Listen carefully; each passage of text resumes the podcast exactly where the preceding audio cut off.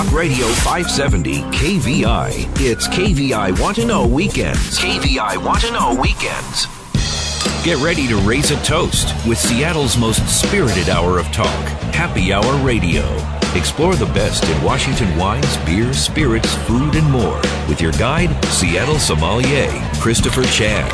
It's Happy Hour Radio right now on Talk Radio 570 KVI. Well, hello, Seattle. Hello, Puget Sound. And hey, welcome back to Happy Hour Radio. I'm your host, Christopher Chan, Advanced Sommelier, your, uh, your Baron of Brewskis and your Samurai of Spirits. Excited to be here in studio on a Saturday night. I hope you've got. Uh, something great in your glass, got some folks over, or uh, huddled around the radio, or perhaps even on the Stairmaster, because we do have podcasts available. Although, as you know, this is real broadcast radio on 570 KVI. But uh, if you ever miss a show, check out the website at happyhourradio.net. A host of 100 plus shows, and uh, it's actually um, my third anniversary this month uh, for the radio show. Kevin and I, my engineer, we've been going together for three years. You look great. This is so fun. I love how it's really a 50 50. uh, I have all the fun, and he pushes the buttons and makes me look good. Can you tell? Uh, that's the truth. Um, today is all about um, uh, South Africa, and I was I had the pleasure of visiting South Africa just this past October. Was there for three weeks on safari um, and on wine tours and uh, dinner gustatory tours. Uh, flew into uh, Johannesburg and then to Durban and then over to uh, Franschhoek and Herman- Hermanus, Hermanus, Stellenbosch, and then Cape Town. And uh, one of the people who uh, helped arrange some amazing tours, um, first of all, shout out to Peggy Reddy, who is my sweetheart. She organized this whole thing, and she spent countless hours getting everything. Uh, um, planned out to the T. Um, you know, itineraries, that's her, her specialty. So lots of love to her. But also, uh, the folks at the Wines of South Africa. Um, this is their uh, industry organization, their trade organization. It's WOSA for short, Wines of South Africa. And one of the cats who helped out his name is Jim Clark, and he's actually on the other side of the country on a Saturday night hanging out. Uh, he's in New York. He is the uh, uh, the ambassador here, the United States ambassador for the wines of South Africa. So we're gonna get right to it. Uh, Jim Clark, hey, welcome to Happy Hour. Hi, thanks for having me. Hey, yes, lovely to have you. And again, thank you so much for a, a truly unforgettable, totally memorable, delicious, and swanky VIP tour in South Africa. Um, it's a long ways to get there, but it's well worth the trip. Tell me, um, why don't you start a little history about South Africa in in terms of the wine world? Well, it's uh, quite a long history, actually. We're coming up. In fact, tomorrow will be the uh, 358th anniversary of uh, winemaking in South Africa. Um, Wow. We actually know the birthday of the industry because the uh, the well, the commander of the colony when they, the Dutch arrived in 1652, and in 1659 uh, he wrote in his uh, diary that uh, on Groundhog Day, uh, today, praise be to God, wine was made for the first time from Cape grapes. Wow. Interesting. So Yeah, it so- must have fermented finally, and, and it's coming out in February. They were like, "Hey, this is good." Well, I mean, actually, that's probably no, because the, for them, the harvest Oh. that would have been right the middle of harvest. You're, you're thinking like a northern hemisphere person. I am. My head is so far up my north, it's crazy. That's too funny. I just said that, and I'm like, God, and I'm supposed to meet it. Oh my goodness, that's right, because it was October and it was getting warm. Um, gosh, this is so funny. I mean, you leave, you leave that place, you leave the South, and all of a sudden, you, it's all about us. I get why America is despised sometimes. Forgive me. All right, so yeah, harvest time down in February, and uh, this happened 350 years ago. yeah, 1659. And um, originally, the idea was just to make wine for sailors who were on their way to the Far East, because this was the um, the maritime spice route, whereby, whereby the uh, well, first the Portuguese, but then in this case the Dutch were going to get uh, spices and what have you from um, from Southeast Asia. But um, by the late uh, 18th century, you were finding that um, there was a particular region in South Africa, which we're going to taste one of their wines, I think, a bit later, uh, from Constantia. And this wine was a sweet wine made from Muscat, and it became so highly coveted in Europe that we actually know that um, Napoleon was a huge fan of it. Uh, Jane Austen wrote about it. Baudelaire wrote about it. So um, it's amazing to think that, um, uh, like a Frenchman like Napoleon, who I believe in his diaries he mentions Chambertin, so a Grand Cru Burgundy. Yes. He mentions Champagne, which is obviously Champagne, and he mentions Constantia. So um, it was in very good company as far as how highly uh, regarded it was. Wow. That's amazing. Um, now, when we think about South Africa, obviously there, there's a certain Nelson Mandela aspect, and of course apartheid and uh, uh, the indigenous population. But when we think about the colonization and uh, and how the, the country has grown, for a long time winemaking was subject to um, farmers. Right? It was all about the the French who came over to help make the wine. Um, well, a lot of the original input was. Uh, well, obviously the Dutch at first, though they're not known as winemakers, but the about 150 or 200 uh, French Huguenots arrived in 1688, and um, they were fleeing they were uh, fleeing persecution in France, and the Dutch, uh, being Protestants themselves, said, "Oh, you know, you're, you're welcome to stay here. In fact, well, here's this valley. Um, why don't you why don't you French people settle there?" And nowadays, that's a, a place called Franschhoek, which means in Afrikaans French corner and you see it in some of the uh, names of uh, some of the producers and some of the family names there. We're actually going. I think we're, we've got Boekenhoutskloof, which is obviously not French, but then Chamonix, which is uh, a name of French origin, um, but those are both from the Franschhoek Valley that we're, we're going to be tasting in a bit. An amazing place. Um, you know, when we think of South Africa, I think people think it's hot, and obviously it is warm because we're down there uh, on the tip of the African continent. Uh, but of course, it's it's surrounded, uh, well, what three fourths or two thirds by water, it seems. Well, especially for the for the for wine growing purposes, because we're talking about the the Western Cape. So this is the the southwest corner of of Africa. And here you've got currents that are coming um, counterclockwise.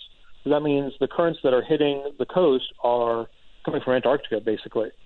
And if you if you've ever uh, gone to the beach in New York in summer, the water is relatively warm. You don't need a wetsuit and this sort of thing. Whereas I lived in Seattle for a few years, and I know if you went in the water there, um, probably wanted a wetsuit and probably weren't going to be in there for too long. So it's that's that Alaskan current coming from coming from the pole. In South Africa, it's from the South Pole, but it's the same same thing where it really cools off um, the, the well the water, and with that the winds that carry the the air into the vineyards.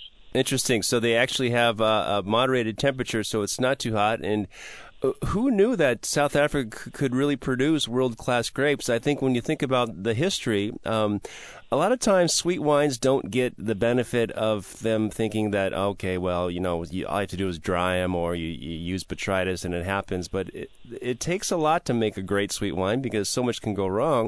At the same time, um, people find that dry wines, since most people don't drink sweet wines anymore, that dry wines are truly the uh, the the upper echelon of quality. Well, well, nowadays certainly. I mean, when we talk about sweet dessert wines like um, well, like Sauternes or like Constantia, um, or at least like Constantia was back in the day, you know, we're not talking about these mildly sweet wines that are kind of the the palliative jug wines of, of, of today. So yeah, definitely when we talk about premium wines now, we talk about dry wines, and that's the bulk of South Africa's production. There there are a couple dessert wines. Well, there's probably more than there are in the U.S. relatively, but in any case, there's tons of dry wines and ranging because of those conditions where if you're by the coast, you've got those breezes and you're quite cool, or if you're inland, it can be quite warm. It comes in quite a wide range of styles. It's very hard to pin down South Africa onto one grape or one um, one kind of type of wine. I agree. I agree. But what we'll see here in the United States, obviously, there's some sparkling wine. We see some whites and some reds, and Chenin Blanc or Steen, as it's known, uh, and of course the dessert wines. Uh, you know, I've always been prized around the world for their their longevity with the acidity and the sweetness as as being. Uh, um, uh, preservatives. But um, so when I had the opportunity to go there, it's really a, a, a, large country, but the topography there for wine country was so unique. Tell us about that topography, like in Franschhoek. Well, it's um, it's very very old mountains actually, but still you know relatively high and very dramatic. Um, what happened was way back when South America was separating away from Africa, um, it actually kind of turned, and if you can imagine, kind of Patagonia kicking the south edge of of Africa as it leaves. That's basically what happened, and it put up these huge mountains uh, about 500 million years ago, and they've been eroding ever since. So you have these very old soils where there's not much organic matter in them, um, mostly sand, well, either sandstone or decomposed granite. And those alluvial fans around those mountains are where most of the best vineyards are. So, like Franschhoek is a relatively narrow valley, and there's vineyards on on the floor, but what you know the the real quality is on is on those slopes where you get that great drainage and um, great exposure, either facing um, north toward the equator, where you'd probably plant your um, your reds where you can get more sunlight, right? Or the other way around, uh, facing south if you want to plant a, a, a cooler climate variety. Um, and what is dramatic is that not only do these mountains just appear, but to have the vineyards um, right next to it to abut them on the, on the green slope, but then they just shoot out of the ground and straight up. It's it's it's amazing to see. It's it's out of uh, uh, that trilogy that Tolkien wrote, uh, Lord of the Rings or something like that. Yeah, it's it's. I, I think for for pure kind of natural dramatic beauty there are you know there are French villages that are more uh, kind of twee and delicate, but for natural beauty, I think uh, South Africa might, might take the cake. I agree. It it was phenomenal, and not only was the landscape beautiful, of course, the mountains and the vineyards, but t- to recognize that these uh, these wine chateaus, these wine houses, these domains, what we'll call them, wine farms, right? Isn't that what they call them there in South Africa? They like to call them wine farms. Yep. Yeah, um, it's not your little red uh, red farmhouse that's out in the back with the horses. These are grand estates. Yeah, definitely. There's a, uh, some of the estates, uh, you know, uh, for instance, in for example, Rustenberg goes back to 1682. Uh, uh, uh, that was rebought and renamed in 1993, but the the estate is actually goes back to 1776, so it's as old as our country. Yes, there and there's quite a, a lot of history there, um, and uh, also it's almost as if, although it's called French Corner, there there seemed to be a lot less Frenchness about it. I think is, is there something that happened that was just sort of this. Uh, um, I call it osmosis or a, uh, a homogenization of, of, of, cultures.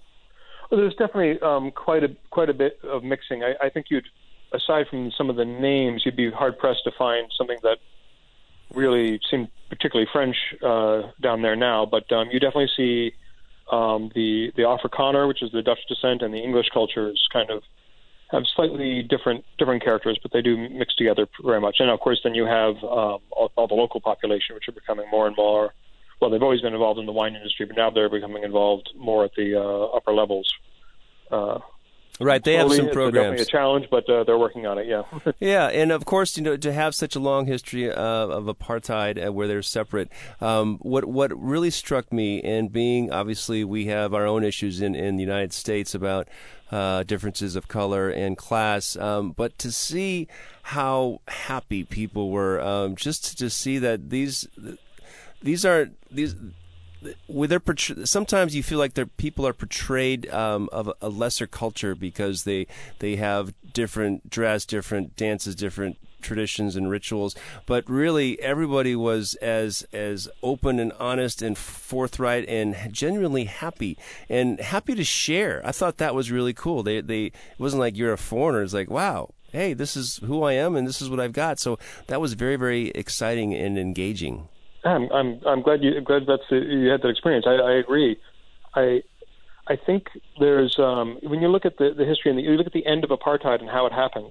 Remember, this was not a a, a violent ending. This the, the the they all decided that this is what needed to be done and this was the right thing to do, and they did it together. And I mean, obviously, there's tensions and things, but when you look at say the Truth and Reconciliation um, process that they went through and there was no and without you know un, undue violence or anything like that compared to what other happens in other countries in Africa and around the world I think that really speaks to the character of the people in that regard. Yeah it was is fantastic. And just to know that. So I've got Jim Clark who is the ambassador for wines of South Africa here online. And we come back from this break uh, we're going to bring on Samantha Agee who is with A&B Imports and we're going to start tasting some South African wine. So stick around folks. Be right back on Happy Hour Radio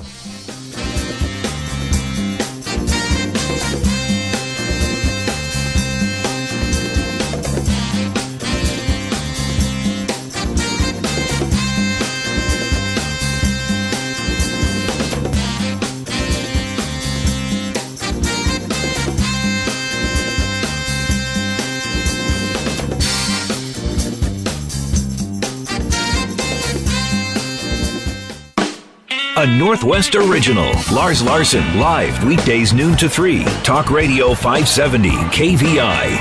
KVI Want to Know Weekends continue. Now back to Happy Hour Radio with Christopher Chan. Hey, happy Saturday night, and welcome back to Happy Hour Radio. Um, I'm so fortunate to uh, reconnect with Jim Clark, who is the ambassador for Wines of South Africa. I get to think about the fabulous three week trip I had in October through November, which, uh, you know, silly me, you got to remember that in October, November, that's their springtime. And we're up here in Seattle, of course, it's our fall. Hey, Jim, we were just talking about uh, uh, the land, apartheid, and how the place is, is so welcoming. Um, let's go back to the wine areas. And I understand that, like Washington State, we there are a bunch of different regions for wine. Let's talk about that. Yeah, well, I think one way to think of it is there's kind of the, these classic regions that have been, you know, with this kind of long history we've been talking about, like Franschhoek and Stellenbosch, um, Constantia, and then, you know, at, after the end of apartheid, so starting in the earlier mid '90s, um, you started the, the kind of the regulations changed. So winemakers started exploring what we call the Cape South Coast. I know you went to Hermanus, which is down as part of this region and it's an area that it's a little bit more. They have lower yields because it's cooler. They grow different grapes, and there's a little bit more disease pressure. But you can get a whole different set of styles and character out of wines. So you have those no those new regions. Um, Hemel-en-Aarde would be one. Uh, that's where um, the one next to Hermanus. Elgin is another. Used to be an apple growing region, so that's actually something it shares in common with uh, Washington State, though it's uh, sure. quite a bit cooler in Elgin. And then around 2007, 2008, there were these kind of outlying regions that had been kind of neglected or were kind of producing, you know, lower quality wine, or maybe they were being used for brandy production. And these young producers primarily started looking around out there, and they said, actually, these vineyards are actually very interesting. There are lots of old vines, things like that. And it really spurred this kind of new rediscovery of these regions. Um, Swartland is, a, is probably the most famous example now. Robertson is definitely one. So that's kind of created this whole new place where young winemakers, and if we don't have a lot of money, can find great vineyards and really make some great boutique wines. That's kind of then re-inspiring some of the other uh, parts of the country as well. How many different areas are there in total? Uh, so we have a bunch of wards, or the larger is the geo, the geographical area. Then you've got the ward, then the district. I forget. So we have, we have uh, regions, uh, regions, districts, and wards. Okay, so, so ward is the uh, smallest. wards are the wards are the smallest. And uh, to be honest, I think there's about 170, but unfortunately, one of the one of the challenges is you don't see many of them on labels because, unlike in um, say U.S. law, if you want to use a what we call a wine of origin designation, the grapes have to come 100% from that region.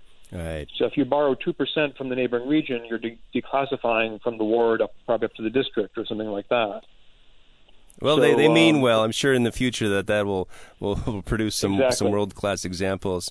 Um, so uh, one of my, I mean, I had a chance, and it's never long enough to visit uh, because the food was fantastic. The the energy um, from these winemakers were there were so many youthful winemakers. I felt like this was uh, just to, to, to see such young people with this experience already, and also with the pressure of taking on the legacy that was created. Because some of these wineries are been there for, for many many decades, producing great wine, and now we have this new this new culture, this this new breed of winemaker coming up.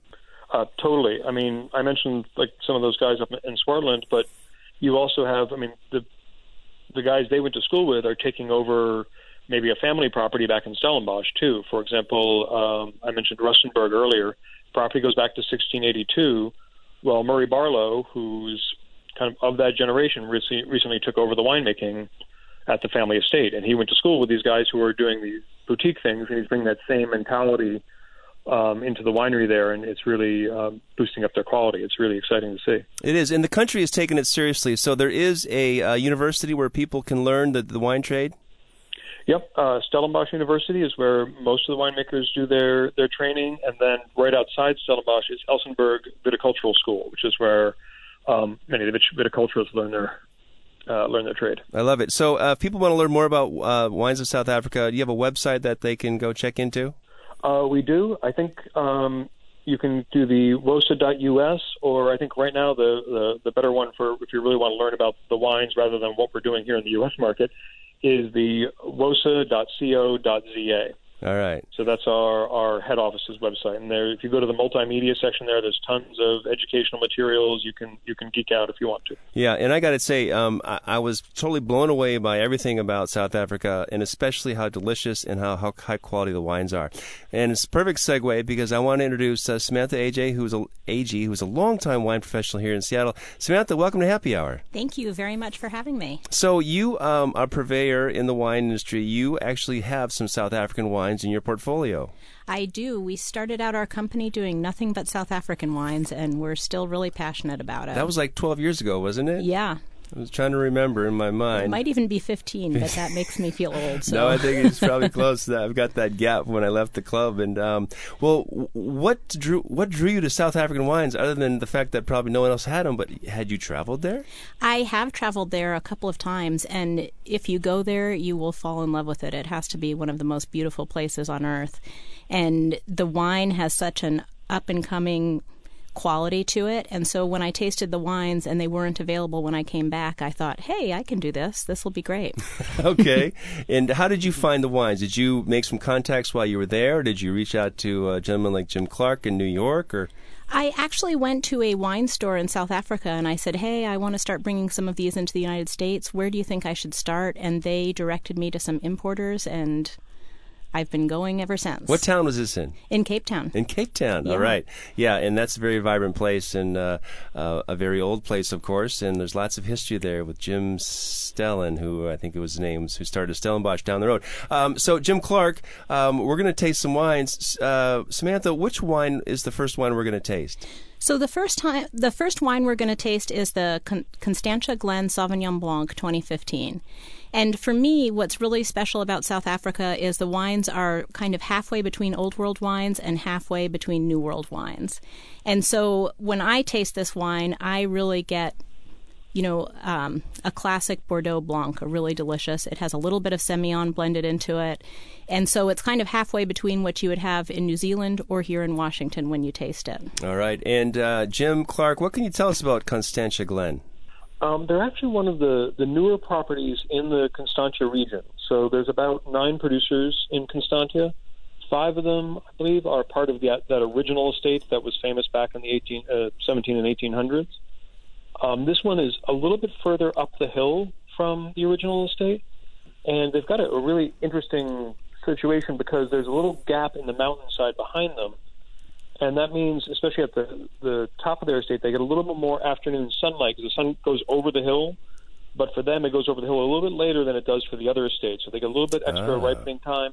I think I see it more in their reds, but you see it also even in the their Sauvignon Blanc because it does have a little bit more of that weight and that Bordeaux, uh, white Bordeaux sort of style, as uh, Samantha was saying. Samantha, which vintage is this for Constantia Glen Sauvignon Blanc? This is the 2015 vintage. Okay, so that was harvested in February, and then bottled. And um, you know, I just took a taste of this, and you're right. So when we talk about Old World meets New World, the benefits of New World are first of all clean winemaking and uh, also ripeness of fruit. But the benefits of Old World are the structure and longevity of a wine. So we need both of those. It's really harmonious. It's like uh, it's like having. Uh, uh, Amerasian kid like I. it's just almost so handsome and so. But I'm tasting this. You're right. This wine has a lot of richness. It has a medium, just a little over medium bodied weight. It has some polish on it, and Sauvignon Blanc has never been my favorite because I think it's it's for me it's always too green and grassy. But this has a, a, great a hint of tropical, but also it's just a very subdued greenness, and I think that's very very approachable. I agree. I think it's a beautiful wine and it pairs well with a lot of different foods. They're coastal and we're coastal, so I think a lot of the wines pair really well with Seattle foods, so it's a nice place to be drinking South African wine. And um, a bottle like this, uh, one of the things I found, Jim Clark, and you obviously know this, we all know this, that uh, the the price of wine in South Africa is outrageously inexpensive. Yes, it's um, uh, I, I think part of it is is a know, it's like old world, new world. It is a little bit of that old world attitude where wine should be something you can have on a more everyday basis. Um, but then, of course, for us, it's there's a wonderful exchange rate right now. oh yes. So um, so that really helps a lot Oh, it was amazing. I mean, I could go in a restaurant and have a, a world class bottle of sparkling wine, which we didn't bring any today, but those wines are phenomenal, and they were fifteen dollars for a bottle. I mean, that's part mm-hmm. of the, the strength of the exchange rate, of course. But the fact is that they weren't. That's not where their profit center was. It was really just about their livelihood wasn't based on it. I, I guess they must not have. Uh, you know, I think United States can be too litigious, and everyone gets paid. the last person to get paid is the restaurant, the other the lawyers get paid. Um, but so fun. Uh, uh, Samantha, tease the other two wines you have to taste for us today. Okay, I have two more wines. The next one is a Chamonix Chardonnay, and Chamonix is really it's a Franschhoek winery. It's an up and coming winery, so I think it demonstrates that. And it is really a new world Chardonnay. I think it's delicious. I think you're going to like it, Christopher. And then the next wine is the Boekenhoutskloof Syrah. And Boekenhoutskloof is one of the wineries that has the biggest reputation in South Africa. They've been making great wines for a while. Love it. Hold on to that thought. So, Jim Clark and Samantha Ag, we're going to join you right back after this uh, little commercial break on Happy Hour Radio.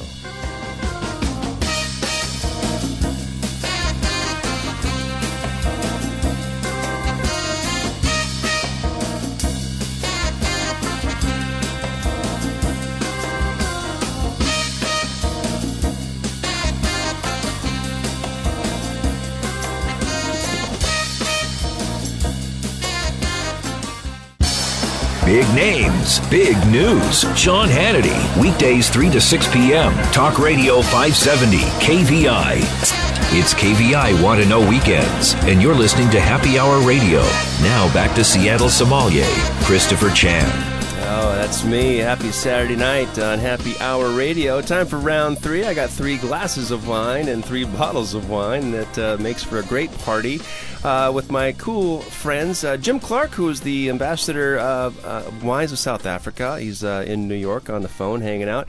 And Samantha Agee is in studio tonight. Uh, she brought in some fantastic wines. The first was the Constantia Glen Sauvignon Blanc, a blend of New World, Old World, nice, ripe, polished. And now we have um, a Chardonnay. And this one's called Chamonix, but if you were to, if you didn't take French, you'd call it Chamonix C H A M O N I X, and uh, this this property is uh, in. This property is in Franschhoek, and Gottfried Mocke is one of the up and coming winemakers, and he has he's really who put Chamonix on the map.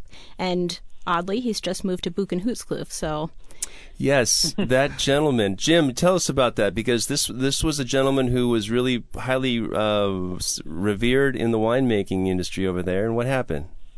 Well, uh, as far as his is that the right or? guy? Yeah, yeah. He just said he's he's ready to do something on his own, or what? What? I'm trying to get my. Well, I know I think he's moving to, to. I I'm trying to remember the name of the gentleman who was taking over, who was working under him for years at Chamonix. But in any case, he really took what had been a, a, a property with great vineyards that was a little bit uh, kind of unfocused, and really brought them uh, to a really a, a, a great point quality-wise, both with their Chardonnay and then also Pinot Noir interesting. These Burgundian varieties that we normally would think would be a little uh, unhappy in Franschhoek because it might be a little bit too warm. But with their vineyards, again, on those south-facing hillsides, they can really do great things with uh, with those two grapes there. So I got to say, and they've got some other things planted too. They do, and it was quite. A, I, I had the pleasure of, of going there, and the winemaker is such a young man. They had this great little kitchen next door. The only challenge was all those fantastic African spices were wafting through the air, and they're so potent and pungent and deliciously smelling that it almost it was fighting with the wine. But we, um, Peggy and I, walked up there. It was a nice nice long walk, and, and you just go up this gradual slope, and and it's an old building. We went down into the cellar and the winemaking area, and then we talked about the vineyards. And the vineyards, he had some uh, some vineyards that were like 400 meters of elevation, which was just at the very, very top of the place you could plant next to those mountains. That's right. It's true. So let's try this wine. This is Chamonix Chardonnay 2000 and. This is the 2014, and it is um, 40% new French oak and then 60% more neutral oak. Mm-hmm. I tasted this with him at the uh, at the winery, and it was great because he also brought out the 15, so you could taste the the variety, uh, the vintage differences but such a rich wine, uh, but also has that nice elegance that you you find in white Burgundy. Absolutely, and I think if you enjoy, you know, a lot of winemakers are going with unoaked and neutral oak Chardonnays, which I love. They're a lot of fun. Chablis. But if you miss your classic Chardonnay, this is the wine for you. Yeah, it's not overly oaky. I know that we can um, sometimes get hit over the head with a two by four, but um, some people love the Rombauers of the world, which uh, are certainly have their place on wine lists, and um, sometimes people can really find their enjoyment or, or understand the palate when they've got this this vanilla texture and some butter. Um, how old is this estate, Jim? Uh, I'm not. To be honest, I'm not sure. Um, I know that it's been planted for quite some time, but I don't know their full history. Yeah, but it was a cute little place, and uh, of course, Yeah. all these uh, f- wine farms they have restaurants. I mean, what's up with that? Well, uh, for one thing, I mean, compared to say many California regions, and I'm not sure for Washington, but uh, for example, Napa, you're not allowed to have a operating restaurant on site, Oh, and um, go figure. So it's, so it's a matter of regulations. Whereas um, South Africa restaurants are allowed, and in fact, for for wine tourism, the, the industry is very well set up. I mean, many restaurant, uh, many wineries have restaurants. They usually have other facilities. They'll have a very nice tasting room. Wine tourism is very popular among South Africans and among visitors, so they're really well prepared for it. Uh, and I agree. I, I would urge everybody to save up and figure it out how to get there and spend as much time as you can. Tell me what's the best month. We went in October, and I thought it was just lovely, very pleasant. Um, it can get warm, but I love the sun, so not a problem for me. Jim, when's a good time to go to visit South Africa? Uh, I really like going in their springtime, so that September, October, getting into November period. Um, I've been in December and, and January, and it can get a little bit hot. It kind of depends, I guess, what you like. And then, obviously, harvest time is always a, a great time. Yeah. So the only thing I'd avoid would be our summertime. That July and August, you're likely to get very windy and probably kind of drizzly, rainy sort of situation happening. So Well, Samantha, we're never leaving Seattle when it's July and August, are we? no, I don't think so. we wait for those. We we sit around in these gloomy gray days. Um, you know, I really recommend the spring because if you could do have a chance to take a safari, the animals are actually pretty active and they're getting a little frisky, which uh, is another story. I saw I saw lions mating. That is amazing. That was amazing. Oh, wow. I know. I got it on video. you too. Um, this wasn't uh, uh, what's his name, Aslan. This is a different one. Um, all right. So this is Chamonix uh, Chardonnay 2014. It's beautiful. I, I love the fact that it's also screw top, so it's easy access. And um, what are the prices of these wines typically at a store? And where can we find some of these South African wines, Samantha? So you can find a couple different places in Seattle have really great South African sections. One is Compass up in Anacortes. Yes, Doug Charles. Doug Charles is a huge supporter of South African wines. And then Esquin and McCarthy Schiering, Ravenna, and Queen Anne are both they both have been great supporters of South African wine. Yeah, I, I encourage folks to, to try it out. Um, still great values, and there's a lot of history there. So when you think about what really makes a wine cool, is that there's some stories, some some background. Um, we have a red wine, and uh, did we ta- tell me what the prices you said? So the price of the Sauv Blanc is right around 20 and the price of the Chamonix Chardonnay is going to be more in the zone of $25. And then the Boekenhoutskloof Syrah is going to be a splurge more in the vicinity of $70. But, you know, as you were saying before, there are some absolutely amazing wine values coming from South Africa. If you want to have like a Tuesday night dinner, you might want to check out the the entire line of Man, but particularly Man Chenin Blanc is really delicious, and that is going to be under ten dollars. Wow. Well, it, it's a lot more expensive to get there. and Yes, get it back is. Than to get a bottle of wine. All right, so Jim, tell me about uh, this name, and I laugh because my I'm part Dutch. My grandfather is full Dutch, and the Boekenhoutskloof, and uh, I can just hear it in my mind. How do you say it? uh, uh, Boekenhoutskloof, and it means um, Cape Cape Beechwood Canyon. Um, so if, if you've got the label in front of you, you'll see there's they, each uh, wine they do has a little chair. It's kind of a traditional antique-looking chair done in a different style that was common in the Cape historically. And Cape Beech was their preferred wood for a lot of furniture making back back in the day. Oh, interesting. And uh, there was a lot of it in this this end of the valley um, historically. Um, when you say valley too, uh, you, we mentioned uh, several of the places. Obviously, uh, Swartland and R- Robertson and uh, um, Franschhoek. Stellenbosch, and then uh, Hermanus. Hermanus is this area which is really a, a beachside sea town, which has again the hills. You go up to elevation to find the vineyards, but this is where all those humpback whales come to mate uh, regularly on their trip. Um, you know, from well wherever they're coming from. Um, but it was such a very maritime climate. It reminded me of Seattle, and to think that we could have vineyards that were so high quality, uh, so close to the water, really blew me away. Um, this particular wine, Samantha, this has got a very aromatic nose. It's um, very. It reminds me of Cabernet Franc, or well, I don't know what I'm drinking here yet. So this is a Marc Kent has been leading the team there for a really long time, and this is really a classic example of where New World and Old World can meet because Marc Kent has brought in a lot of concrete tanks and then he ages his wines in these enormous European style vats instead of barrels. So you're not going to be overwhelmed with that. But at the same time, he is constantly experimenting and doing new things. So 60% of this wine that he's been making for a long time has been switched to vineyards in the Swartland, and it comes from Porseleinberg and Goldmine vineyards. And so he is able to adopt all the things he loves about the old world, but he can do all the experimenting that you really can't do in the old world. So it's a really fun place to drink wine. It's delicious. It's got a lot of character to it, but it's also polished. Um, how, Jim? How? What's the age of this vineyard, or excuse me, uh, wine property, wine farm? Well, the, it's been a wine farm since 1776. Yeah. Uh, the current it got a little bit, um, from what I understand, a bit dilapidated in the in the 1970s or 80s, and then the current owners bought in 1993 and started redeveloping it. Wow, 1776 yep. is, the, the bicentennial of, of wines. Yep. I love it. Well, um, we're going to talk more about this wine. We're going to take a quick little break, but if if uh, the listeners want to go out there again, it's um, wosa.co.za. So W O S A dot C O dot Z A is Zebra Alpha.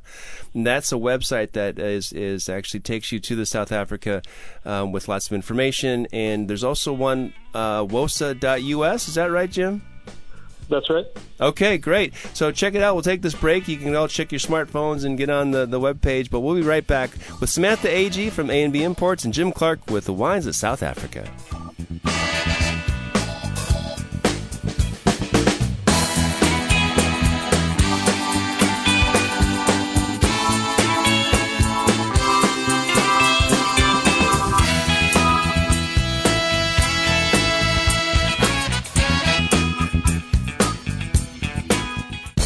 Back and he's in charge. Kirby Wilbur, live and local weekdays 9 to noon. Talk Radio 570, KVI. KVI Want to Know Weekends. Time for another round of Happy Hour Radio with Christopher Chan. Oh, we're going round and round, lots of rounds. Hey, it's our fourth and final segment, and uh, I'm really enjoying uh, reminiscing about South Africa. Um, there's fantastic wines, food, people, and scenery. Uh, the wine farms have nothing to do with farms. There are these grand estates with restaurants and, and beautiful wines and cellars. Um, and Samantha Agee with A and B Imports, uh, you were almost like the first person in Seattle to be actually doing all uh, South African wines. Yeah, I think people thought I was pretty crazy. I remember it was like wow because you know we're still Washington was still burgeoning and we're like well what about us and you know to think about all those wines and at the same time they they were still struggling to find the quality that we were, we were used to. Um, that has since changed in, in development and this youthful movement, of course, the wine universities and the viticultural schools have helped. You poured this. Um, how do you say it again? Boekenhoutskloof Syrah. Boekenhoutskloof. that sounds like a Swedish or Norwegian. I'm probably doing it wrong, doing my, my Dutch heritage injustice. But this is a Syrah, and um, you're right on, on. I smelled all these great aromatics. Um, singing, gosh, uh, it's definitely dark blue and purple fruit. Um, it's well balanced. You get that concrete because it's not. There's no new oak on this wine. It's all very fruit fruit driven, but also has structure.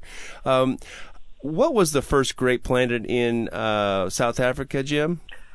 They believe that the the Dutch or the very early French bought three grapes: um, Semillon, uh, Chenin Blanc, and Muscat. Interesting. Um, but it's hard to tell because they knew them all by the Dutch names, and there was some confusion. Uh, it was only until the it was in the early 1960s that they realized that what they were calling Fien was Chenin Blanc, for example. Uh, well, it's interesting because a lot of that happens when you've got sort of several languages going on. It's like the white elephant thing.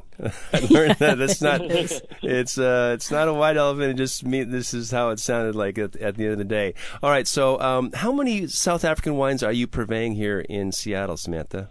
Oh, I probably have about 50 different South African wines. Um, they're absolutely phenomenal. I think part of the reason that they haven't gotten traction the way maybe Argentina is, is because what they do is so broad. You can't Yes. really say, oh, they're all about Chenin Blanc and move on. Or they have a- Malbec, right? Yeah, exactly. They Yeah. have a lot going on. And and the quality, of, I would say, first of all, you want to fall in love with South African wines, get some sparkling wine because at that point, you're going to be happy and go, hey, if they can do this with wine, because sparkling wine, great sparkling wine is difficult, folks. I mean, I'm not talking about prosecco.